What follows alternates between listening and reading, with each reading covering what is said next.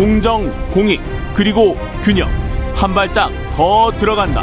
세상에 이익이 되는 방송. 최경영의 최강 시사.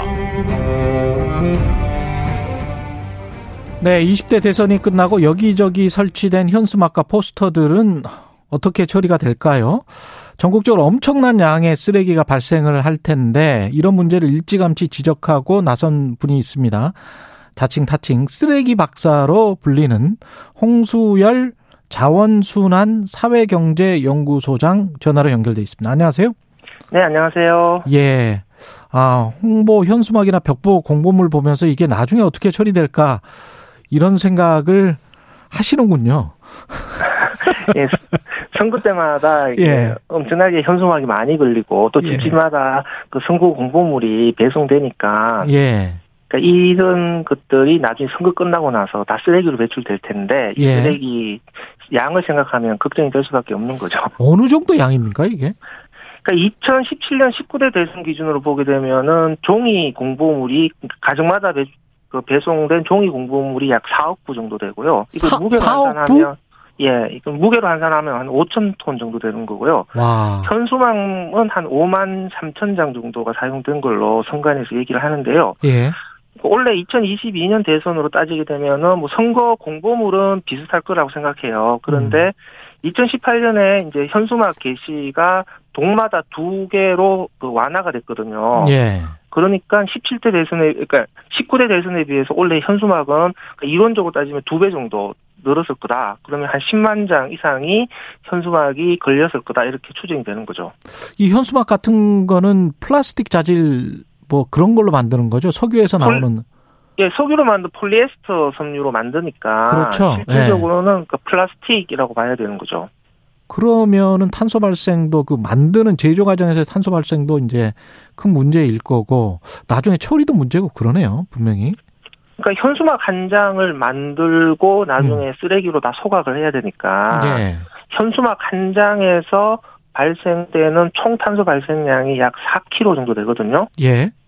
그리고 종이도 마찬가지로 종이를 만드는데 온실가스가 배출되니까 종이 홍보물도 한 장에 약 1.4kg 정도의 온실가스가 배출될 거라고 봐요. 예. 그러면 이번 20대 대선에서 선거 어, 홍보물로 인한 온실가스 배출량 따지게 되면은 약 7,300톤 정도의 온실가스가 이번 선거 한, 한 번으로 배출될 것으로 추정이 돼요. 그러면 이게 선거구역별로 현수막 개수 제한을 하자. 뭐 이렇게 하려면 또 근데 민주주의 선거에서 사람들이 좀 많이 보고 이러는 거는 당연히 좋은 거 아닙니까?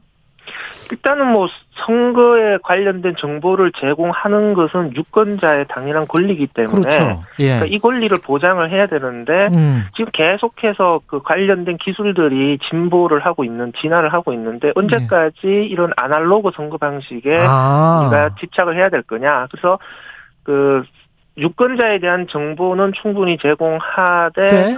현실 세계에서 이 물질 사용은 줄일 수 있는 음. 개선 방안들은 계속해서 마련해 나가야 되는 거죠. 어떤 게 있을까요, 대안이?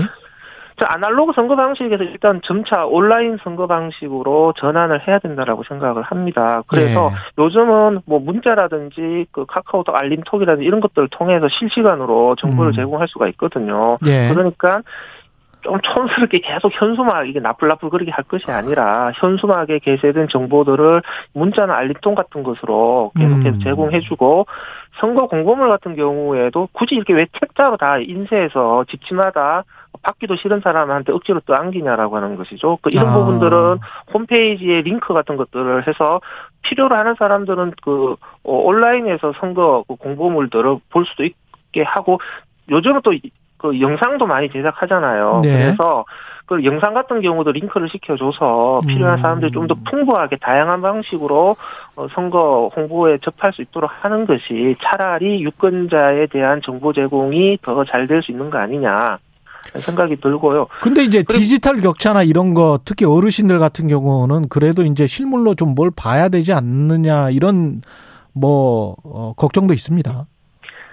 그러니까 이제 그 일시적으로 모든 것을 해결할 수는 없다라고 생각을 해요. 이제 음. 전환기라고 생각을 하는데요. 예. 온라인 선거 홍보 방식을 점차적으로 확대해 가야 된다라고 생각하고 저는 기본적으로 거부권이라도 줬으면 좋겠어요. 그러니까 나는 아, 거부권. 책자로 된 거 보기 싫다. 아, 보기 그러니까 나한테 싫다. 그러니까 나한테는 보내지 말고 그러면 차라리 온라인으로 그 링크 같은 걸 보내달라 그러면 내가 거기 들어가서 온라인으로 열람하겠다. 음. 그럼 좀 지금은 주네요. 예. 거부권도 없이 그냥 무조건 다 보내주잖아요. 예. 이번 대선 같은 경우에 시간이 별로 없어서 환경 네. 분야 관심이 상대적으로 적었던 것 같은데 어떻게 평가하십니까, 마지막으로?